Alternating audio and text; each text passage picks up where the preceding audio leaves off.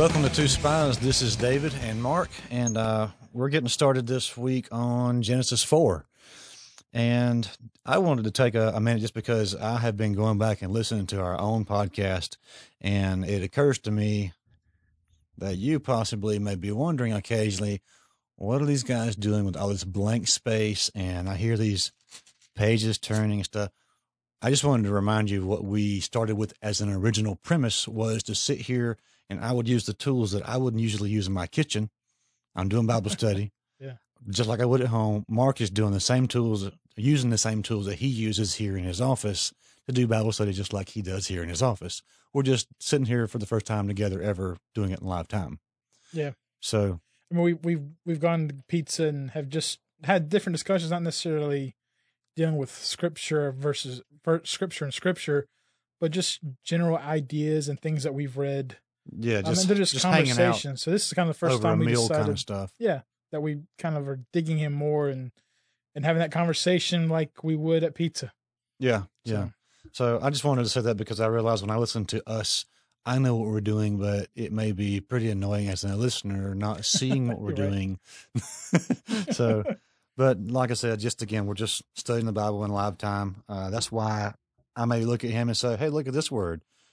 I don't know what that means, but it's interesting. And then we go on and we don't explain it because we're not, you know, sitting here with every explanation that we've gotten ready before. We're just trying our best to make sure we have as Yeah. many explanations as possible. I try to edit a lot of that space, but I don't want it to make like no sense where it's like, let me look at this. Okay, here it is. like, you know, right into the scripture. So there is some editing done, but I mean, for the most Yeah. part, it, we do take our time looking. So, Because it takes a while to find Nahum and Obadiah.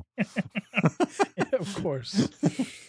okay, so uh Well, like kind of before we're on Yeah. Genesis chapter four, and kind of before we get into Genesis chapter four, I think one thing that we I don't know if we've tackled it or said much about it, but um, while it's important to to study verse by verse and to get um, you know, you don't take verses outside of a thought, but it's good to go by verse by verse yeah, and then look at the paragraph, then look at the chapter and the context Right. and all that stuff.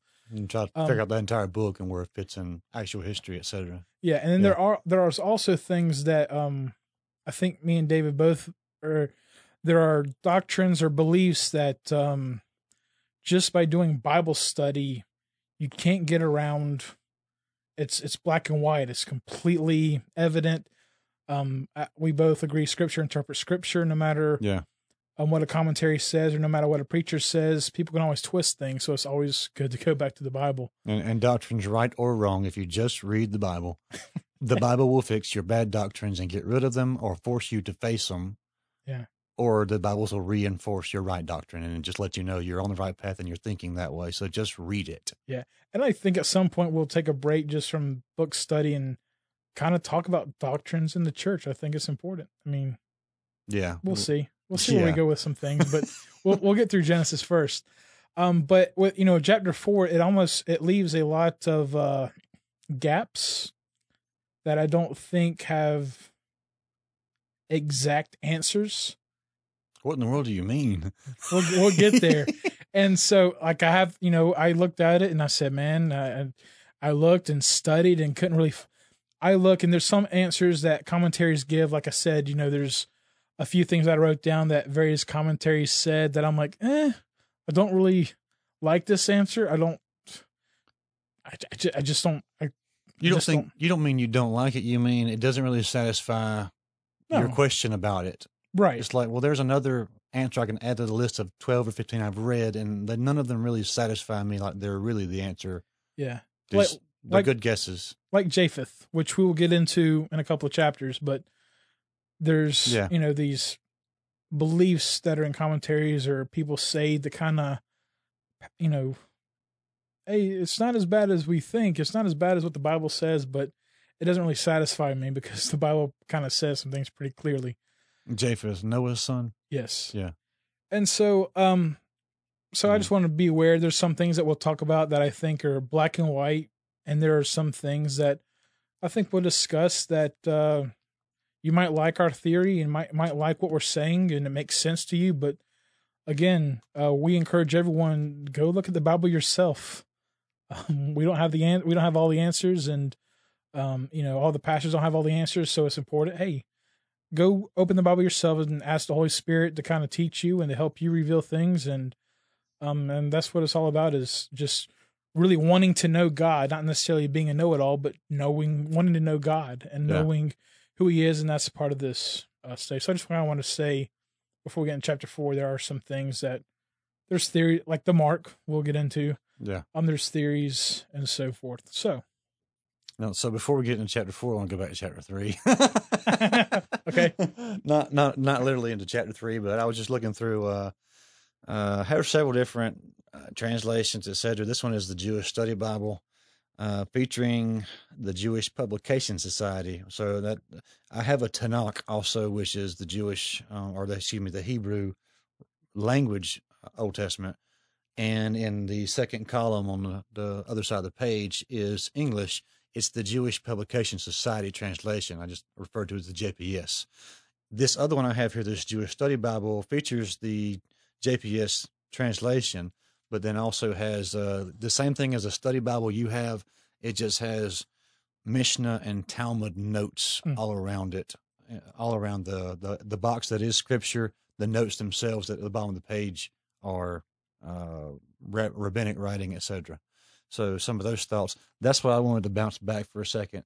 So we cap off chapter three. We have man fall, uh, falling into sin, becoming separated from God. Man tries to cover his own sin. Remember, we talked about the the covering of the garment that he tried to try to use right. is uh, covering sin by his own effort when God showed up. And God says, What? Nope. That's not going to work, Adam. Get out of here. So get out of my garden. Get out of my presence. Be- why? Because Adam sinned. Adam tried to cover his own sin. God says, No, it doesn't work. So, with that in mind, that's that's obvious in the text to all of us Right. with that in mind, we go back and look. And one of my my uh, let's see, I think it was Mishnah. Either way, I, I'm not going to go through every single one of those because uh, throughout this book, I have noticed there are umpteen different uh, little letter significations, and you turn to the very front to see if it's from the Babylonian Talmud or whatever. so this one is noted. I went ahead and wrote my notes so I could speak a little bit faster on it. This one is noted according to the Bava Batra. Um, in Judaism's oral law, the third part is, is divided into parts. The third part's called the Nezikin. The Nezikin is divided into three parts: the Bava Kama, Bava Metzia, and the Bava Batra. So this particular part is from the Bava Batra, and it deals with uh, th- this quote that I'm about to give you deals with civil matters, and it's related to land ownership. So this is the note that just happens to come from uh, uh, at the end of chapter three in this commentary book. The actual Bava Batra quotation is, "The Holy One, blessed be He, created the evil inclination. He created Torah as its antidote." Hmm. So the Bava Batra is saying this is old, you know, Hebrew commentary on the Scripture, and it's saying uh, that God actually created the evil inclination in us, but he created the Torah as an antidote, meaning it's the fix for the sickness.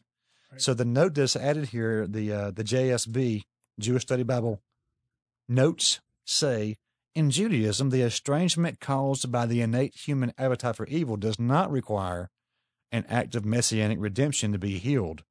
Rather, the practice and study of Torah renew intimacy with the God of Israel and lead to eternal life. That very long quote, but the Right. practice and study of Torah make the intimacy and the relationship with God renewed, and it leads you to eternal life. We don't need a Messiah to do something for us, is what they say. Huh. But the, the funny thing is, if you're reading the Torah, if you go past, if you go anywhere past uh, chapter three of Genesis, you start getting into sacrifices. Why? but before you end chapter three, Adam's done something wrong. Yeah. He, and he realizes that he has guilt in himself and he tries to cover himself, and God says that's not good enough. And the rest of the Torah, all of Moses' five books, is about giving us a sacrificial system, which is required by God. Yeah. So I would say just the fact that Moses even wrote this stuff down kicks the Baba Batra out the window in the ditch and keeps on driving. Yeah, that's a good point. It's also this is something I had text you one day because uh, it had in the Baba Batra a little bit that I looked up and read uses the term uh, or the phrase joint owners of property may such and such. Yeah. So do you think Adam was a joint owner or a steward of? Right. Oh, yeah. asking me? Yeah. Oh, I believe he was a steward. I don't. I don't know if he was a joint. I think God owned every. Obviously, God owns everything, but um, back to we've we've shared it in several uh podcasts already. Is um the reflection, the parallelism of heaven and earth. Yeah. Uh, you know, God has dominion over heaven, the place He chooses, like the tabernacle, so to speak. And the real earth is- tabernacle. yeah, and the earth. Yeah. I say tabernacle. The earth is ours. We're to be a steward. We're dominion. God's still king, but we have authority over everything here. We're his representative face here on this material plane. Right. Yeah. So that's what I think. Yeah. So let's see. Um, I wrote down a lot of stuff on my notes right there just for that because I wanted it for myself later on. We have to go back all through all of it. I am going to hit a couple of uh, scriptures just because it uh, honestly it proves my point. Before we get into chapter four, technically. Right, right. Okay. So uh, just proving the point that you have to keep all the law. You have to take care of the law situation because God put it out there and He says, I don't accept what you're doing to cover your own stuff. Right. Yeah. So, You break one, you break them all. right. Which is what we're going to get to that. But Yeah. starting with Moses, uh, Deuteronomy 6.24, and the Lord commanded us to do all these statutes that he might preserve us alive. There's a, a there's a hinge there. The hinge is you do all the statutes of the law. The other side of the hinge is that he might preserve you alive. So eternal life is hinged on whether or not you keep all the law. Uh, Deuteronomy six twenty five, next verse, and it will be righteousness for us. So if we keep all the statutes, it will be righteousness for us. If we are careful to do all this commandment before the Lord our God as he commands us. So, and I think you were quoting James 2.10 there a second ago, right? hmm So if we jump to uh, New Testament, James 2.10, for whoever keeps the whole law but fails in one point has become guilty of all of it. Um, I always say if you break a law, you're a lawbreaker. If you sin a sin, you are a sinner. Yeah. It, it's there's no uh, qualification of levels there. It's just Yeah. you are a sinner. Okay, you're on this side of the fence. That's it. Right. Uh, let's see. Galatians 2, 14, a little bit out of 14, 15, and 16. If you, and this is Paul, I think, addressing uh, Peter primarily, or, or, or quoting what he said to Peter. If you, though a Jew, live like a Gentile and not a Jew, how can you force the Gentiles to live like Jews? We ourselves are Jews by birth and not Gentile sinners. Yet we know that a person is not justified or counted righteous by works of the law, but through faith in Jesus Christ. So we also believe, we also, excuse me, so we also have believed in Christ Jesus in order to be justified by faith in Christ and not by works of the law, because by works of the law, no one will be justified. Paul runs it in the ground right there that the law does not make you righteous. Jesus Christ makes you righteous. And that, uh, whoever you want to say it is, if you're, if you're Jewish and you don't agree that Jesus is the is the Messiah, you don't agree that Jesus actually died for your sins. Some of the explanation that we have here, Paul and his education that he had and who he was educated by. Yeah. I- mean, uh, a a highly respected Gamaliel, a highly respected Pharisee of the council at that time, is able to stand up at one point, and it's recorded in Scripture for us. He stands up and gives a reasoning that is against everybody's popular opinion, but he's giving a logical, true reason. Everybody just shuts up because it's true. Yeah. This is this is a well respected man, a great teacher. This is the man who taught Paul. And Paul goes with the Old Testament, brings it back out, brings the points out, and says, Hey, nobody's justified by the law, really. We need a Messiah. So whether you agree Jesus was the Messiah or not, you need an anointed one that the scriptures was predicting would come. I mean, you need someone to deal with the sin Right. because you're not going to keep all the law. Yeah. And d- doesn't Jesus say, you know, God can turn any of these stones into a son of Abraham. Yeah. And I mean, Jesus, for the most part, I mean, I he think this is John the Baptist because I always it? want to quote it as Jesus when I go look it up as John the Baptist. okay. Well, I think. one of the two. But I mean, they were both, uh, while they were questioned by the Pharisees, they were also respected by the Pharisees. Both Jesus and John the Baptist were Yeah, saying. yeah. So it's not just um, we're attacking Jews or people who don't believe Jesus is the Messiah, but um, people that Paul was learned in the Jewish culture and Jesus appeared to him. And I mean, even the other disciples were fearful of Paul because he thought they were blaspheming God. And Yeah. uh, so he was, you know, let's put a nick in this. And so for Paul to change in his whole concept of the Old Testament and his commentary, so to speak, on the Old Testament, I mean, Uh, yeah, I guess you could call the whole New Testament his commentary. yeah, That would be Paul's Mishnah. Never had thought of that. Paul's Talmud. Let's see. Uh, one or two more here to bring us back to Deuteronomy again. The shift of focus of faith was angled over towards Christ after he was revealed, but before faith in but before faith in Christ, he was a person reckoned righteous. Huh, edit that out. I don't know what that means. done. Actually, it's kind of funny here because I say Paul's New Testament commentary on the Old Testament declares Abraham believed God and it was counted righteousness to him. Uh, Romans 4 3, Galatians 3 6, James two twenty three. James wrote it too. But uh, so the inheritance came to Abraham before the law. The promise of the inheritance came to Abraham before the law. He was counted righteous by God Right. because he believed God, not because he kept the law. Yeah. Interesting. Anyway, just uh, the, all that right there just kind of ran me through the Baba Batra's legal balance dealing with joint owner properties has nothing to do with Adam in the Garden of Eden. Hmm. Has nothing, and, and the uh, Hoover's explanation is right here is right here of the old Baba Batra writing when they say, "Oh, this means we don't need a Messiah act." Flat wrong, No. flat wrong by Moses to begin with. Hmm. So let's see. Okay, so the reason I want to go back and look at that little Mishnah note there is it comes at the end of the notes at the end of chapter three. What do we get next? Bam! Murder. Okay, there you go.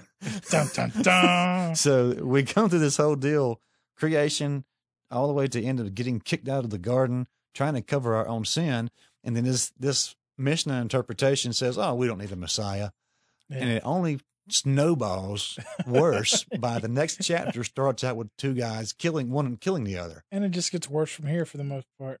up right to today. Yeah. yeah, Yeah. Yeah. I don't know. The first thing that I looked at when I looked at verse one uh, was the was there's a debate which I wasn't aware of with Cain's name. Have you heard? of Are you aware of? hadn't heard the debate. debate, but I did get two completely different uh, uh, directions of, I guess you would call them roots for the name Cain. So what'd you got? I looked. Uh, I think the Hebrew looks to be to acquire, to create, or to purchase a, a piece of property. Yeah. So what's the debate? The debate is there is a Aramaic term from a root word that's very similar to the Hebrew word, and it means metal worker. Okay, I think It- there may be some interesting. Uh, keep that in the back of your mind for sure, because I think when we get into his descendants in a Yeah, minute, Tubal. yeah, Yeah. So It's just I kind of lean towards the Hebrew definition to acquire, to create, to purchase property. Um, I kind of lean more towards that, but I would lean toward that because of what Eve even names him that for. She says, "Hey, I got a man. yeah, I I acquired a man. I made a man. Look at this." But uh, I thought you were going to say maybe it's maybe it's pointing in the same direction as the metalworking stuff. Cain, his his name would also be Cain Spear. It's the same exact Oh. word, spear. So if I, I guess I picture first a spear as a wooden stick. If it has a metal made head, like a metal right. tip on it, you could say, yeah, it's a metalworking object. Huh. But the uh, the root kana is to get, to acquire, to possess in different ways. So I don't have any Yeah, I don't have any beef against that for sure. But Cain happens to be. I guess if you remember, we talked about trying to figure out how to link some of them. Like we tried to link. Uh, how do you link uh, naked and uh, stealthy, or what was the other word? Uh, the serpent was crafty. Right. Those two words. We kind of figured it out later on as we kept reading, and it showed up again. Hey, Adam, uh, who told you you were naked? yeah. So either way, go back and listen to the one before this one, I believe, and you'll Yeah, find what we're yeah. talking about. Uh, but a and it- spear would get Hmm. if you threw it at the animal you're aiming at, it would get you some food. You would acquire the food, you would possess it. So I could see a Yeah. This this spear is the getter. get the getter. We're going to go out and get something. I'm hungry. yeah. Right. Well, verse 2 uh, And again, uh, God gave an increase of childbearing, and, and Abel came. And then it says Abel was a keeper of the sheep or a shepherd, and Cain uh, basically worked the ground. Mm. Um, I got some more interesting things, but uh, I think we'll we'll spin back around as we get into chapter 4. So did you look at for the meaning of Abel? Breath. Yeah. Yeah. Breath or uh, Hebel comes from Habel. Habel means to become vain or to cause someone or to cause to become vain, to fill with vain hopes. It's almost one of the things I was wondering, like we talked about uh, maybe two podcasts ago, that this guy named Zeb was killed at the rock of Zeb. Did his mom and dad name him Zeb and him he happened to be killed on a rock called Zeb? Or was the rock named Zeb because he was killed there and his name was already Zeb?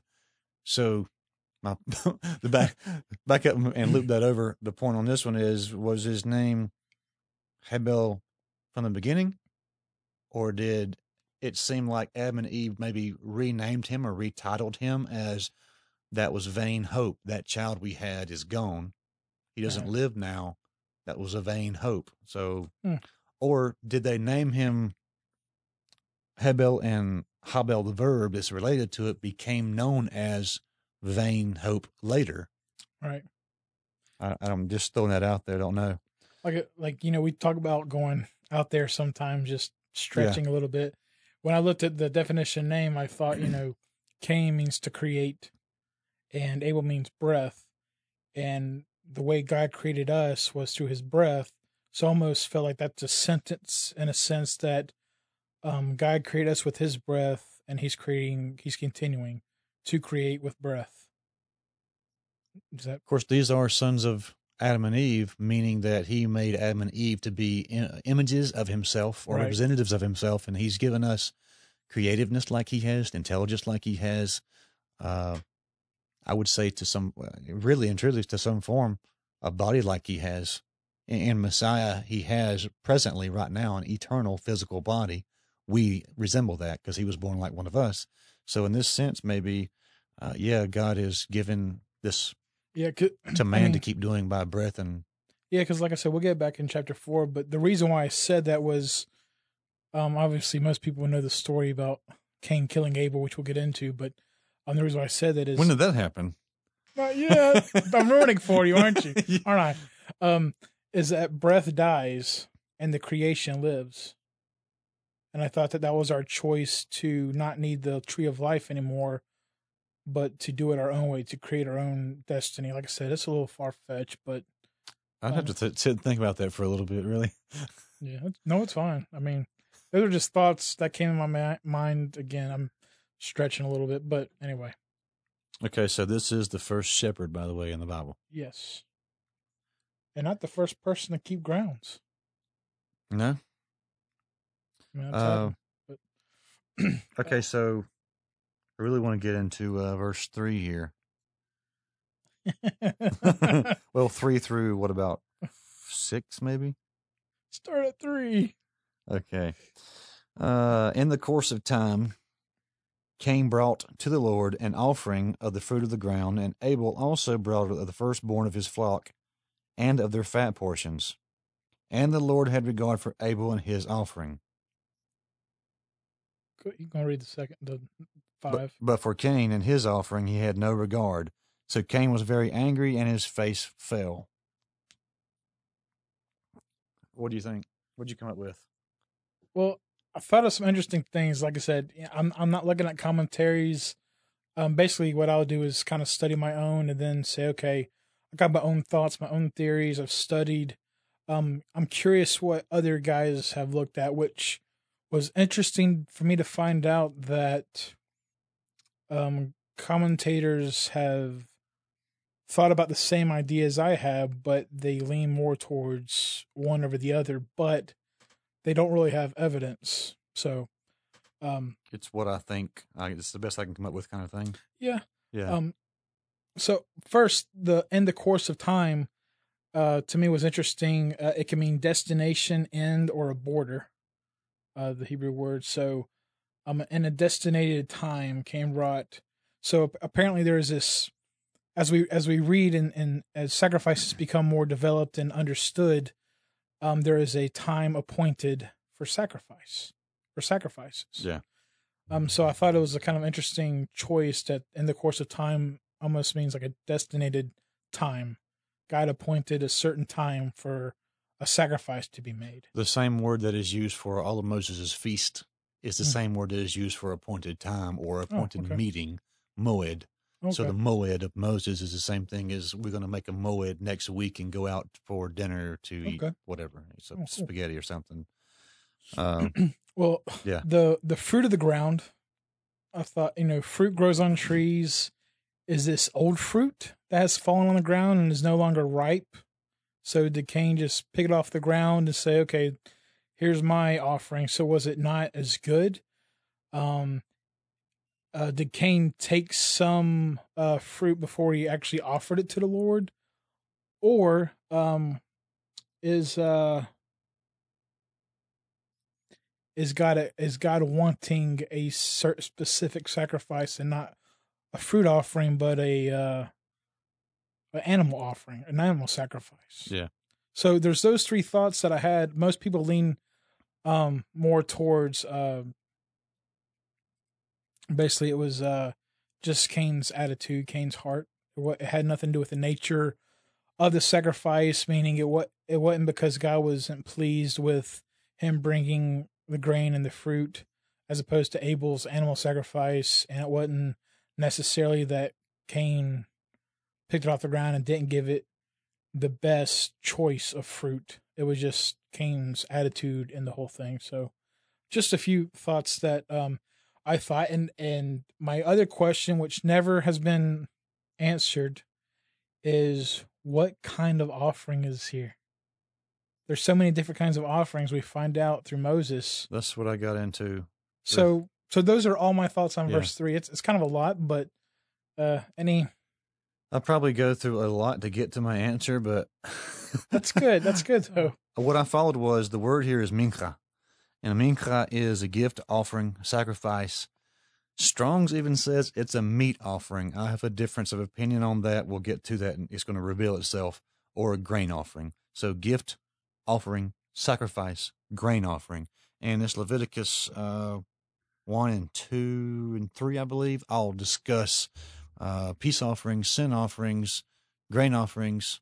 So so to follow, and basically this is all I did is just follow the word mincha through the scripture to see what it's related to. And I thought this is law. This is kind of what we want to know about in this situation. So I only followed mincha through the Torah to find out what mincha is really in. Because for the most part, I hear the first time it's mentioned, it is Cain giving to God. So Cain gives mincha to God. What is it? He brings vegetable, plant life, fruit.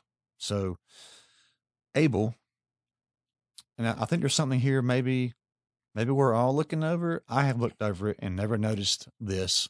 We'll come back to this because it's the, it's the the punchline of the explanation, really. Gotcha. So skipping over Abel, it, it appears in Abel's that it is a meat offering. And at first, I wrote down uh, Cain to God, bad offering equals bad motive. Abel to God, good offering equals good motive. Mincha shows up with Jacob to Esau. Remember, he's uh, Mhm. at uh, Machanaim, spending the night. He wrestles with God, and then he sends his four wives and four sets of children with gifts. And uh, the, some of these things in the gifts are wagons full of mincha. Some of them are flocks, but the mincha is, in most all of these right here, what I kept finding throughout the Torah is that mincha is separated from other types of offerings. So, Mm. uh, Israel to Joseph, so that's Genesis 43. So he's basically telling his sons, um, I think this is when they've come back and they find that their, uh, their gold was back in the top of their bags and their, their bags are full of grain. Their gold's back in top of it. Israel sends them back to Joseph, not knowing it's Joseph, but he sends them Yeah. back and sends a good offering with them. And that's, uh, mincha is one of the things there. So the consecration, mincha comes up in the consecration of the priest in Exodus 29. There is number one, a mincha, which is a grain offering. It is served with a lamb. It's not a mincha. It's, it's got a whole different word. We're not going to discuss every single word here because I don't want to get lost in 100 Hebrew words. I just want to follow the mincha. Sure. Mincha is offered with a lamb, with a drink offering. That's not a mincha, and it's offered with a uh, an offering by fire, which is not a mincha. All these things are offered uh, to consecrate a priest. Exodus twenty nine. Altar of incense, incense only, and some of the directions there are no mincha, no grain offering is to show up on the altar of incense no strange or unauthorized incense, no burnt offerings, meaning no animal flesh that has been burnt, and no drink offerings, no wine should be poured on the altar of incense. Uh, first time setting up, up, okay, the first time they set up the tent of meeting at the end of Exodus. You can you can look at the months and the days that are mentioned there. I want to say it's 13 days or 14 days before the second Passover. But either way, let's see, here it is. It's 13 days early from the second Passover. In that, there, uh, the mincha is offered with a burnt offering, which means that the mincha is not a burnt offering. Burnt offering is an animal, it's flesh. The mincha is a grain. Leviticus 2, the, the, the grain offering is called mincha. Leviticus 4, a sin offering at the end of a long list of unintentional sins. The mincha is offered with them at the long list end. Now, the list is number one, you offer a bull for a anointed priest that, that sins. And when he realizes that he's supposed to take a bull and have it sacrificed for his sin, uh, there is a bull for the whole congregation. If the whole congregation ends up doing a big sin, then we're talking about like a community as a culture. If Right. they all do it, that's equal to the priest basically, and they have to to offer a bull also. Then there is a goat for a leader, and this would be like a leader of a tribe or a leader of a clan or a family. If he sins, he's supposed to bring a male goat. For an individual or a commoner, you have a female goat or a female lamb. If you're really poor, you you bring two turtle doves or pigeons. Right. If you're even more poor, you bring a mincha. Like I can't afford to actually buy an animal. I'm just bringing a grain offering. So that, ju- that just separates the whole time we're going. Uh, Leviticus 14, in a ceremony for anointing leopards, mincha is separated from the rest of the, the offerings. Leviticus 23, uh, Pentecost. Basically, we're looking back that Leviticus 23 is the Moses feast again. And the mincha there is, is a separated idea from other kinds. Numbers 4, the responsibilities of Eleazar is the oil for the lamp, incense, anointing oil, and the mincha. Hmm. He's supposed to take care of all those different things. Uh, let's see. Numbers 28 and 29. I did go for a moment because 28 and 29 also go back through uh, some feast and holy days. and the, the mincha is mentioned as the daily offering or, or part of the daily offering, which is morning and evening. It is not the only offering there. There's burnt offerings too and, and live offerings like lambs or whatever. Sabbath offering is next. Monthly offering, which is every new moon. Every Passover, you have mincha offerings. This is beside living things. Mincha offerings uh, are, go along with the first fruits, which is another feast, the Day of Trumpets, the Day of Atonement, and every day of Sukkot. There is some kind of live offering and mincha. Hmm.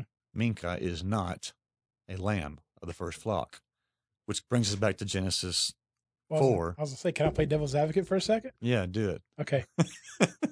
I don't think I don't know if I've ever played devil's advocate with David before. We're gonna find out how or how he does. um, but as you read that, I'm thinking, you know, obviously Scripture interprets Scripture. We know that. Um, I'm gonna I'm gonna kind of go before Genesis five and on through the Bible exists. Um, we know Adam and Eve sinned, and we know God sacrificed animals and covered them as a as we know atonement for blood. Without the shedding of blood, there's no remission for sin. Okay, we understand that. Which is you're quoting New Testament. I know. I, I know, I am. but I'm going through. I'm, I'm, I'm, I'm. There's a point. There's a reason why. Um. So we understand God's in in a pattern here. We Yeah. we we talked about God does a pattern. So when Cain and Abel um are born, the only sin that has happened that we know of is just the disobedience of God. God covers them um with a sacrifice. So as far as we know, there I think there's two sacrifices that can be that are possible in Genesis four, I believe, and that's a Thanksgiving offering, just uh, thanking, I, I have it and I want to give it. Yeah. Yeah. And the second is for sin. And again, this is pre This is the only sin that we know of so far is um, Adam and Eve eating the fruit, and God covered that sin. So one, if if God covered that sin, would they need to make a sacrifice again for that sin? Wouldn't it be more of a Thanksgiving offering? Uh, and number two, there's no altar mentioned. I'm not saying there is no altar, but is there is based on going through scripture and sacrifice. You've done more sacrifice study than I have. Is it possible to do a sacrifice with no altar? And and what are your thoughts about the Thanksgiving offering as opposed eh, as the offering given here? Okay, so I'm still going to stick with. I'm glad you really brought that up because I, really that, that affirms to me. I'm sticking with my original uh, interpretation of what's going on here. uh, that, that's easy that way. so Cain brings an offering of the fruit of the ground. Correct. Abel brought firstborn of his flock and their fat portions. Doesn't say how he gave it to God. Doesn't say he burned it. Doesn't even say he killed it. It just says he brought it to God. Like uh, almost you've got a picture here of God standing there in some kind of form, and he knows where to go to, or maybe maybe he's thought of an offering. But for the most part, you're right. There's no off. There's no altar mentioned. Uh, We know this possible that the form of Jesus can be here because he's walking. He's been walking. He's been with Adam So we Eve. understand. Yeah. Yeah. Uh, and we discussed that in the last podcast is that Adam and Eve hung out with the Trinity. Uh, all three are mentioned there in in the wording Right. in a way. We do know that God, uh, in, in the judgments, starting at Genesis three fourteen when he judges the serpent, Genesis sixteen when he judges the woman, Genesis seventeen when he judges the man. Let's see. Just wondering if we read through that, what kind of trickle down effect does God in uh, inform them is going to happen into their their offspring? Because you listen to the voice of woman, you have eaten for the tree, which I commend you. You shall not eat of it. Curses the ground because of you. Okay, so here's one thing. He is saying curses the ground because of you. So it's not like a one time sacrifice. We go back to normal. It is, here's something that's going to stay. In pain, you shall eat of it all the days of your life. So he is saying this curse is going to affect your future. He has already told, God's already told Eve, you're going to give uh, childbirth, you're going to give birth to children in pain. Yeah, he's changing future for all three of these characters who are involved here. Yeah. He's saying something's going to happen and trickle down from this. Right. Let's see. He also says, You are dust, and to dust, dust you shall return. So he is telling them there is now death. There's physical death. Right. I'm going to guess that Adam and Eve probably had kids and told them what happened. It's the only history there is. Right. Yeah. they got nothing else to talk about if they're going to tell them, uh, if they're going to tell them what's going on. There's nothing else to talk about. yeah. So they're saying, "Hey, uh, God made everything. He made all the uh, animals and stuff. He made us, and then He let us name them, and then we used to hang out with them. And then there's this one talking snake that came along, and here's the trouble that happened, and then we got kicked out, and God did a sacrifice to cover us we try to use leaves. Right. You can, you, I guess you can point back at that too. Is Adam and Eve may have said, uh, "We don't really understand why." That, I mean, let's say they don't. They may have said to Cain and Abel, "We don't understand why we try to cover ourselves with leaves.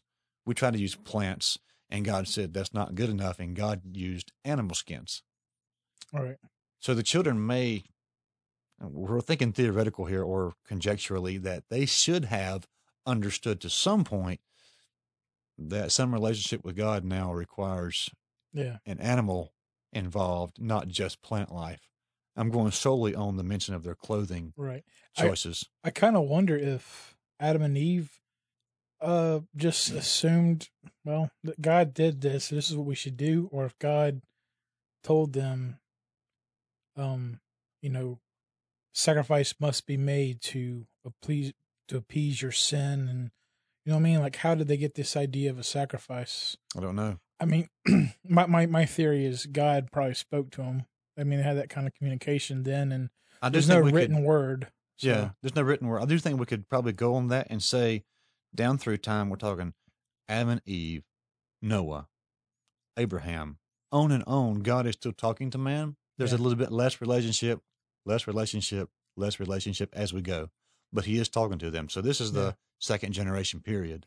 right So here's what I found to be the kicker to me. The mincha is always offered with other kinds of offerings, and it is distinctively then a grain offering. Uh, without getting into what kind of grain offering, because I did do some research on that, and God requires, uh, here's the word. Cain brought a mincha, but the Lord, the law says the Lord requires a reshit bekoror or bekur, and the reshit is the same word as the very first word of the Bible is the beginning, the first right the first fruit. He wants the very first thing. The problem is that we just talked about is Cain didn't have this. He didn't have the law. He did bring some kind of offering, but so here's where the, I thought the kicker was. Abel also brought of the firstborn of his flock. Abel brought mibekarot zona. The mibekarot part is that that best part, that first. Okay, so he brought the first of his flock and their fat portions. We have things here that are living being offered to God. right Doesn't say he killed them, doesn't say God consumed them by fire, just says he offered that first. And the Lord had regard for Abel and his Mincha. Mincha in no other place in the entire Torah is a meat offering. Hmm. Abel brought firstborn of his flocks, living things, their fat portions, and God had regard for him and his Mincha. So his he the only thing different between Cain and Abel is that Abel brought a lamb first, and then he brought Mincha, grain offerings. Cain just brought grain offerings only. Well, that's I'm I'm the least person to deal with English, but obviously three, four, and five are a collection of thought dealing with the offerings. So verse four says, or verse three, um, Cain brought to the Lord an offering of the fruit of the ground. The part that gets me is verse four. It says, and Abel also brought of the firstborn of his flock and their fat portions. To me, it almost seems like because you're using the word and it also Abel also brought of the firstborn, doesn't it kind of imply that Cain brought the firstborn? I mean, it just seems no, I'm, and that's why I wanted to search out this word. Not to me. Yeah, yeah, That's why. I wanted to search out this word Mincha because both of them brought Mincha. Abel brought a Bekorot Zono. Uh, zone is sheep. Zono, his sheep. He brought the the firstborn of his sheep. So we have. You're right. And is there in the English, but I want to look at one thing right here just to say it. So verse four starts out, uh, and in the Hebrew is just ve, which is and right. let's see, looking through Ve again. Yeah, Ve again for his uh, other part. So in the English, in my my ESV translation, we grammatically you're not supposed to start an English sentence with and. Yeah. Grammatically, you're not supposed to start it with but. Any conjunction is supposed to be to conjunct back to something. Right. But um, what's there is not. There's no period. there's no period there in, in the Hebrew. So Eh, one, I think it's, I think it's strange that if Cain did bring first fruit or firstborn, whatever you want to call it, of his fruit of the ground, I do think it would if it is a sentence talking about Cain and Abel and the relationship with the offering, I would say that that should have been said first. Cain brought the first fruit of his of the of the fruit from the ground, and Abel also brought his Actually, I prize portion of. I should say this: there is no word for the concept of first in the Hebrew for Cain's offering. Gotcha. Uh, let's see, Vayabe Cain, Mifri. That's just uh, Mifri is fruit. Ha'adama, which is we we all know by now is just the ground. Yeah. Mincha ladonai, Mincha just grain offering to the Lord. There's nothing there about the concept of first. Gotcha. So some if your translate if your English translation says he brought an offering, he brought some fruit. The generality of that, the the uh what's what's the term? Because I mean, Uh, you can't bring a. I mean, a seed is technically a firstborn of the fruit. Yeah, So Yeah. but there's no concept there at all for first. It's just he brought some. It's not specific like he brought the first one. I have looked at this in the past, and I basically, without doing word study, thought to myself, it looks like he simply brought some stuff. yeah, And Abel's like, I want to take God the best one. That's the that's the feeling of what I get right here when I'm reading it from how the how the grammar comes across to me. Like Cain just said, um, I I got twelve apples. Here's one. I'll take in this one. I really don't care which one. I'm just going to give him one. kind of that attitude. Yeah, I'd point at attitude, but I'm I'm also going to point at uh, in Abel's in the sentence about Abel. He has uh, the God, uh, the Lord has regard for Abel and his offering. Offering there is mincha. It doesn't say that was a first mincha. That was just some, but the firstborn that he brought was a live living thing, and there's no concept of first attached to Cain's mincha. So That it gets sense. deeper. oh okay, I got, got- I got a good one here. the Lord had regard. The, the verb for have regard is sha'ah, means to look at or to have regard, to gaze at or to behold. The particular way it happens to be conjugated right here is vayisha. Va is just and, so it's leading back into a new thought. You're in a narrative. Va is leading into a new thought, so the verb itself is conjugated for he regarded, being the Lord, Yesha. Yesha is the verb for to save. In fact, this same word Vayisha is translated in Job 5:15 as but he saves and it's referring to the Lord. So it's not far off to think that uh, and Yesha are, re- are regard and save. God looks at us and regards us. He has regard for us. He saves us. So in this sense, uh, and and then uh, on the flip side of that, Cain was lo sha'a. Lo is not. It's the same as we've discussed in the past for like Spanish verbs, you put no in front of the verb, it just means it didn't happen then. Yeah. He is not sha'a. So Abel was saved. Cain was not. That's interesting. It is kind of a, I mean, of course, we're not calling them Christian and, and non Christian, but it is kind of Right. a, a early look at some are saved and some are not. One brought a lamb and he is saved. Yeah. Uh, going going on verse five, uh, the word "fell" in Hebrew could also refer to to be inferior to, which I thought was kind of interesting. It talks about Cain's face fell. Uh, Cain felt inferior to Abel because of what just took place. Yeah, that's good. So, just thought it was a little interesting play on words. The word fell there also is Naphal. Naphal is the root word for the Nephilim. They were the fallen ones.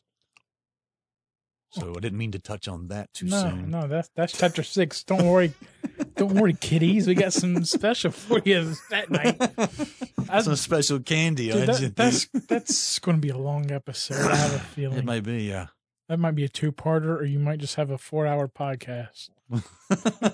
But anyway, uh, so we we kind of dealt with three verses five. Uh, any other thoughts as we kind of move on to verse six? Uh, just for the wording of it, just to make it simple, I, I mean, I wrote some of these things out as possible ideas, uh, one, two, and three about these this particular stuff we just talked about with the the mincha and the verb yasha and the first fruits, the the the bekarot zono, the firstborn of the of the flock. The third one was it is possible that Abel, and we kind of touched on this, just in what they would have received from their parents in, in storytelling. It is possible that Abel saw the sin within himself and brought an offering for sin before offering his grain. We know that sin was present already, but it seems Cain was not acknowledging that. I, I think we see it in the in the attitude of Cain, but he. uh uh, Okay, so just just to jump on from that though, you had mentioned his face fell. Yeah. The word that God uses here, uh, if you do well, you will be seit, or say eight, excuse me, which means elevated, dignified. It comes from nasa, which is to lift up, to bury, or to carry. That's the same one we got for. Uh, it's the root word for Yehovah Nisi, the Lord my banner. You lift up the banner, right? So this word, uh, which is ele- elevated or dignified, God says, if you do well, you'll be lifted up. But if you don't, sin is crouching down. It's lying down. Radabats. It's it's crouching down in front of you. It's stretched out like it's stretched out in front of the door like a doormat waiting to trip you. Hmm. Not maybe like a doormat, but like a cat on the doormat. you go out in the dark, the cat's laying there, you don't know it, and then when you hear it scream, you you, you Yeah. drop all your groceries. okay. Yeah, I wrote, I wrote that exact same thing down because I thought it was kind of cool. The contrast, his face fell, and Yeah. then that about being lifted up. How Yeah. the the opposite of a fallen face. It's neat too though that that the Lord says, uh, "Why are you? Why is your face down? If you do right, you'll be lifted up." And he, that's I didn't look there to see what form that is of the verb. Uh, it's just set eight. I don't. I really can't tell you any form. It looks very uh, straight common. It doesn't look like it's conjugated in a way I was thinking it would be conjugated. And I was getting at is it. Uh, uh, I can't remember the the English. It's a hefil form, meaning it receives the action of the verb. Are you going to feed the dogs, or are the dogs fed? Right. And, and the the feed and the fed are two different forms of it. And the fed is the hefil form, meaning the dog is receiving the action of the verb, but it's the subject of the of the sentence. Huh. Either way, I don't see that. I can't tell you I see that in that verb there, but I was just wondering if because it looks like someone else is doing the uh, action of the verb. Hmm. If you do right, you will be lifted up. Which is kind of what we talked about just a few minutes ago. Verses six and seven deal with that relationship God has. He's talking. Yeah. There's there's Yeah. no, there's no you know. So again, it might not be what you know the other way of Adam and Eve just assumed. Well, God did this. So it makes sense if He covered us. No, God's having a conversation with you. He's telling you, You're still working with him. here's how to be right with me. Yeah. Here's how to make amends. Here, here's what you should do because you're in this fallen world right now. And so, you know, Cain and Abel obviously had some kind of instruction from God, I believe, Yeah. based on here. And that's that. why that's why God says, Why you're angry. If you do well, won't you be accepted? I mean, Yeah. it almost seems like God's saying, I told you that you would be accepted if you did this. So why are you so uh sin, obviously, uh the root word here means to miss the mark. Uh just God makes um a target and that's what we should aim for. So he so here we find out God is the one that uh uh defines wrong, defines good, You're not defines talking about morals, are you? Yes. Look, that's another podcast. But uh scripture wise, this God here is defining uh what's wrong and that's just to miss what he's already instructed. Actually, he defined it for his mom, for the Cain's mom and dad. Now he's defining Yeah. it for him. He seems to be defining it so far for every generation. Maybe that's something to consider. oh, a little far fetched. That's, that's another topic, maybe. Far fetched, huh? Yeah. Okay, just for a second, because I think we already spent time on it in Genesis three sixteen with the woman. Uh, sin's teshuka, its desire, its crave, Yeah. is for you. It's looking to overtake you, and we talked about that some. But I don't know if we went into the root. The root is uh, pronounced shuk. It means to be abundant or to overflow. So sin's desire here is craving to overflow over the man. I kind of take it as sin wants to overwhelm him. No. Uh, if you compare that back to Genesis 6, the woman wants to overwhelm the power of the man. She wants to Yeah. overpower him and, and steer him like a like the small rudder of a ship. Right. It'll take a little bit, and you can get the ship going where you want it to go. She she's trying to be that part. Yeah. Let's see. I thought it was interesting that God says you must master it. You must rule over it. He wants to rule over you, but you must rule over it. And, and I found odd oddities in the grammar of different translations. Um, let's see. You must, must shall, you must rule, you must have dominion, you must reign over it. Most translations give the idea that you must rule over it. Some proclaim that you do rule over it, like it's already done. It, that almost seems to feed a uh, what's the uh, prosperity gospel? Name it and claim it. You already have power over sin. Why are you sitting on the ground crying? Uh, the JPS, the uh, Jewish Publication Society translation, says, "Yet you can be its master." It kind of, I think that's a little more accurate as far as what I see elsewhere in the Bible. That God says, "Here's a situation, you have a choice. Yeah, It's, your, it's your choice. You can do the right thing, or you can not do the right thing, and you can be the master of sin if you want to." I'm, I'm showing you there is a way to get over the problem. But uh, let's see. Back I've- in Genesis three sixteen, mashal is also used. I What- don't. what I. I looked uh, over the word, the Hebrew word "over," where it says "rule over it." Um, there's several definitions for that word. Um, one word that I see to me is interesting is "within your gates." Um, the reason why that definition of all these others is interesting to me is because God uses a metaphor here, which is different. Door. What since- verse are you in there? Um, same verse, verse seven, Verse seven. where you must rule over it. I do remember looking at something that was a door. because sin's crouching at your door. God using a metaphor here, and um, to rule over it um, Yeah, within your gates. To me, it almost kind of makes sense where sin is trying to get inside you. It's trying to make its home in your town, in your life, within your gates, within your Yeah, life. Um, you got to keep the door closed. You got to master. In other words, you know, it may know where. I guess this is probably true too. I mean, we know this. If once I say this, we all know that the devil knows the way into your life. He knows how to tempt you. Yeah. he knows where your door is. He's just waiting right outside for you to open it. Yeah. That's that's that's pretty neat. I do remember coming across uh, this door concept when I was studying. I don't know where it is in my notes, but since you are, there, weird that Jesus says, "I'm the door." Yeah. and He's the way to life. So I mean, it's kind of like in saying that he's the door, he also said that he was the uh, the the the good shepherd, and the shepherds we know lay at the door to keep their sheep in. Yeah, oh, that's Their sheep point. don't go out at night. He is there to guard who may come in at night. He's guarding his sheep. That's a good so if sin's crouching at your door and Jesus is your door, you're fine. That, that's a good little If point. he's not your door, you got problems. right. Uh, ready to hit verse. Verse are we on? Read it, verse eight. yeah, I have three words for notes for verse eight. Okay, I have a few. Uh, Cain spoke to Abel, his brother. We don't know what was said. Again, this I'm gonna bring up a little theory.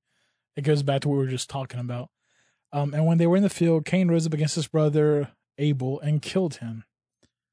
Um, again, just I don't believe this, but I'm I just like questioning things and raising thoughts. Uh, my my theory was, what did Cain ask him? And the thought I wrote down was, could could it be that Cain asked his brother, Hey, um, What's that? Yo, man, what's going on, dude? Let's go hang out over here. Let's go out in the field and do something. Well, out in the field, I tend to think is where Abel's shepherding, where his animals are.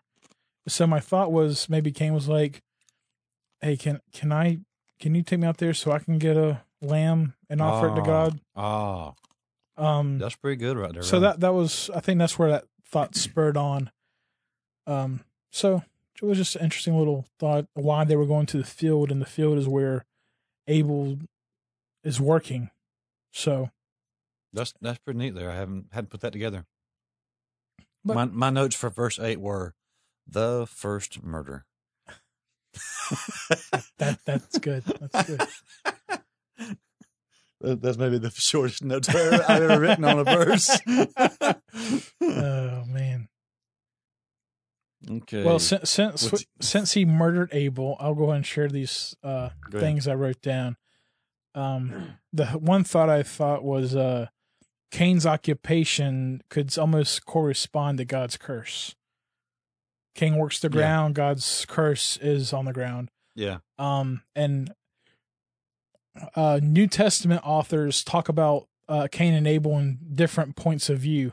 Uh, Jesus labels Abel as the first martyr, Matthew twenty three thirty five and Luke eleven fifty one. The author of Hebrews, which I personally believe is Paul, but that's debatable.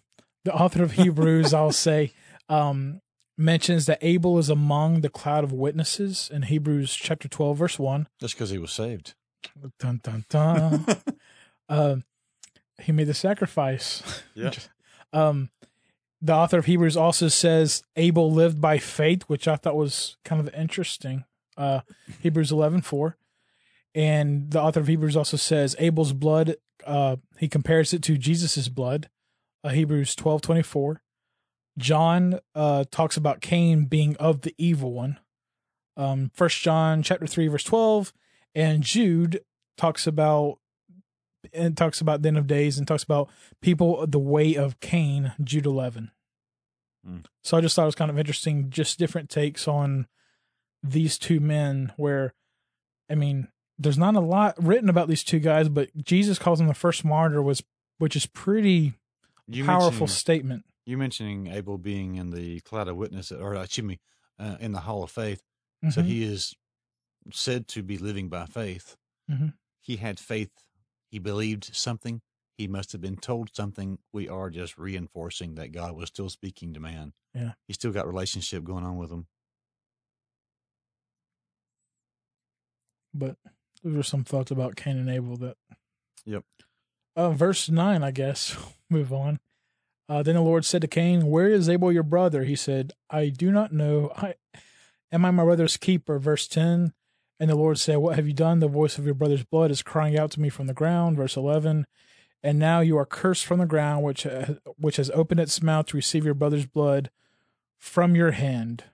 Um, I want to point out, you know, I'll kinda 'cause very there. easily you said just a second ago, the ground was cursed.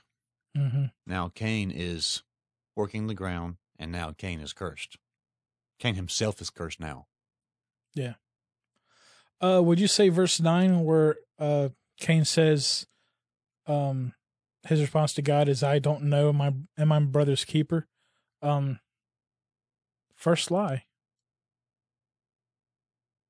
I believe. Mm, Right? I can go with that because, uh, well, let's see. I mean, he does know where Cain Abel is. I he mean, does know dead. where he is. Adam and Eve came in guilt and shame. They came out to God when they were caught and said, "This is why we were hiding." Yeah, They didn't lie. I don't know the first lie though because Satan already lied to Eve. yeah. Well, it's first human lie. Yeah. Okay. It just talks about how sin takes you further. You know, there's an old saying: sin stays longer than you want it to stay, and takes you further than you want it to go, and costs costs you more than you're willing to pay. So Yeah. here we see sin is making its home in Cain. He lied. He killed first, and now he's lying to God. Um, Yeah. Any see verse ten. Wait a minute. Wait a minute. I don't want to Okay. go too far Okay. past nine yet. okay. Okay. I Go was for gonna let it. you. I didn't want to interrupt you, but No, you're fine. Go ahead. Uh, so I just thought I was looking at questions. In chapter three, God asked Adam, "Where are you?" and "Who told you you were naked?" Did you eat from the tree? What have you done? So he goes from where are you to what have you done? All these things we know God knows the answer to. And we always hear preachers question like, you know, so who, what's he asking for? Who's the benefit for? Yeah. He asks uh, Adam, where are you? Where are you? And Adam answers honestly as he knows how. He still has fear for God, or he still has a love for God, and now he realizes that relationship is about to change. In chapter four, he asks Cain, "Where is your brother?" So here's a, another where question, and Cain has a real smart remark to him, and he either doesn't have fear for God, or he doesn't really care this relationship's about to change because it doesn't exist anyway. His his offering, his mincha, was just rejected. Yeah. So I mean, he just jumps from where to what. Where is your brother? What have you done? Hmm. I mean, he, it's almost like uh, Adam's giving him uh, honest answers out of fear and shame, and God keeps working with him. And it's kind of like we see Jesus working with. he he works with a person who comes up to him and asks him an answer, or asks him a question, wanting an answer for something, and they're honestly a seeker. And Jesus takes the time to have this peaceful conversation with them. The hmm. Pharisees come up with them, and they they they're trying to start something on purpose. yeah. Jesus Yeah. takes out the, the double sided sword of his mouth and cuts them to pieces and walks off. And he's like, oh, that's cold. Right. Because they were not seeking, they're just trying to start trouble. And Yeah. right here, Cain has this, yeah, yeah. He just smarts back at him. Right. So God just cuts right to, what have you done? Hmm. But I looked at uh, the wares through the Bible. So uh, let's see. I think I went through. Yeah, I just went through Genesis, just just some of the wheres and some of the questions that God asked in Genesis. In three nine, He asked, "Where are you?" In four nine, He asked, "Where's your brother?" In sixteen eight, He asked, I think this is Hagar. Hagar ran away from Sarah, and He says, "Where are you coming from, and where are you going to?" Then He asked in eighteen nine, I think to Abraham, "Where is your wife?" So where are you? Where's your brother? Where are you coming from? Where are you going to? Where's your wife? So here's the here's the funny thing. God knows where you are. He knows where your brother is. He knows where you've been. He knows where you're going. He knows where your wife is. Why is he asking these things? It seems like God like doesn't know anything at all. he knows everything. Yeah. And I, I guess I thought that's what you're going to point out, though, is some of the disrespectfulness of Cain's answer. Of course, he does know, and he's lying.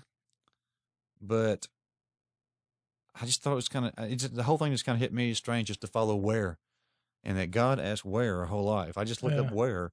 All the questions are from God. They're not from they're not from Abraham asking God where are we going, yeah. and that would be one we think is very obvious. Right. So uh, he tells Cain, "If you if you only had a lamb, I would have accepted your your mincha." Abel should say, "Well, where do I get a lamb?" he doesn't though. Yeah. Right. So God's the one doing all the the where, asking why, and stuff. And Abraham says, "I don't have a descendant. Where am I going to get one?" He no, he doesn't say that. He says, "God, are you going to do this or not?" And he's like, "Where's your wife?" it's kind of odd to me that God keeps asking where, where, where, but it does also. This whole passage does point at we know God puts it in the law in different places, different ways that our fellow man is our responsibility. And when Messiah fulfills the law, he puts on us a main command to love other people. And that means go out of your way, Right. do things for them, sacrifice your time and your money. Sacrifice, I mean, we all have opinions about this, about giving money to a homeless man, Yeah. but you got to do something sometime. You can't always know what he's going to do with it, and you're not responsible 100% for what he chooses to do that might, might have been wrong.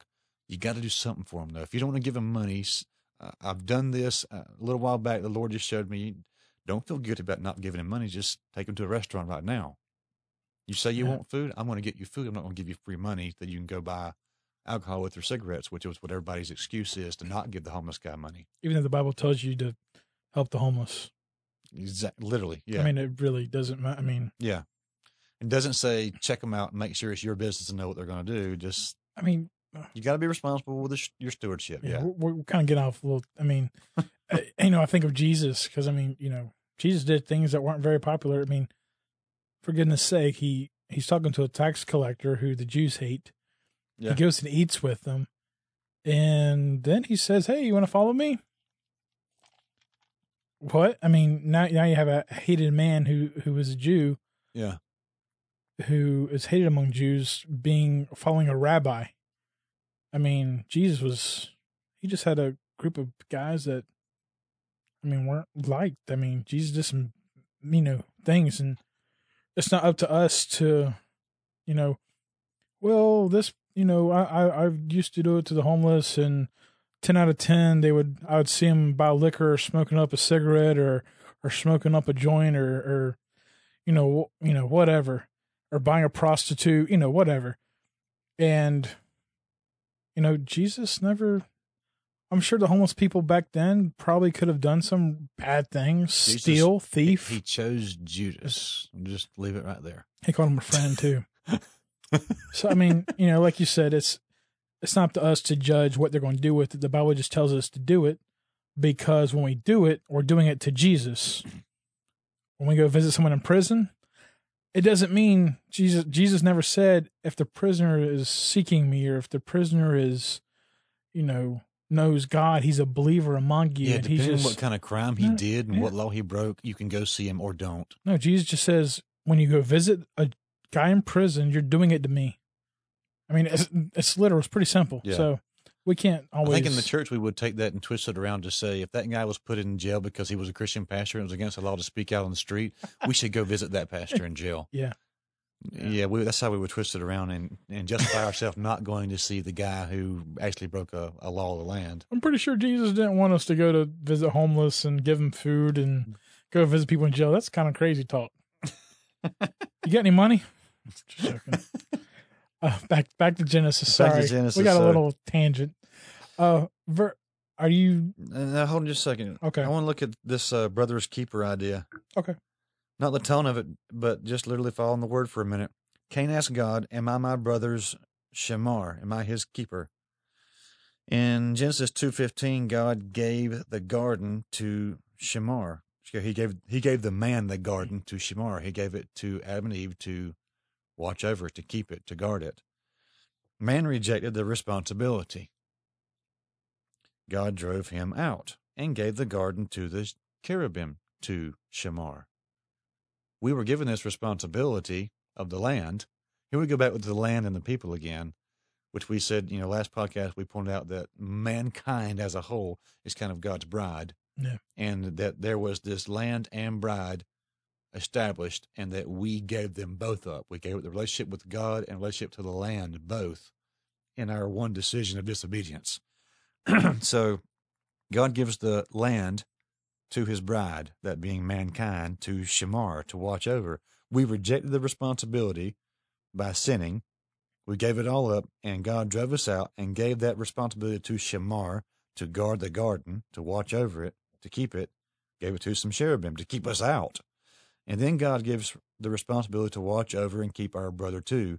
And man is now here rejecting that responsibility. Yeah, what does God do next? Well, let me let me backtrack just on what you said earlier. Um, just throwing out where you talked about how God's always asking the question where, and obviously He knows as far as location where we are and where we are spiritually in our thinking and all that. Yeah. I tend to think whenever God asks questions, He He I mean He puts the response on us. Yeah, the choice. how, thing how are you going? Yeah, how are you going to respond? Yeah. I know what's going to happen, but I'm wanting to see how you're going to do it. Yeah. But I mean, I think we'll get more into that with Abraham.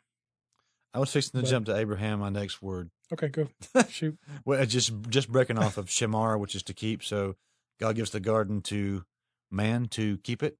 Man rejects the responsibility. God drives us out and gives the responsibility to, to angels to, to keep us out.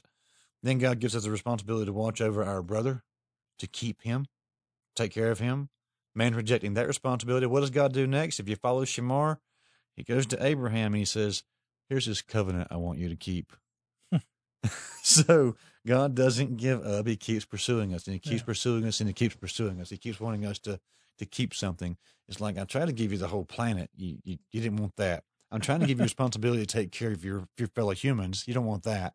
So I'm going to make this covenant with you that uh, you'll probably not keep either.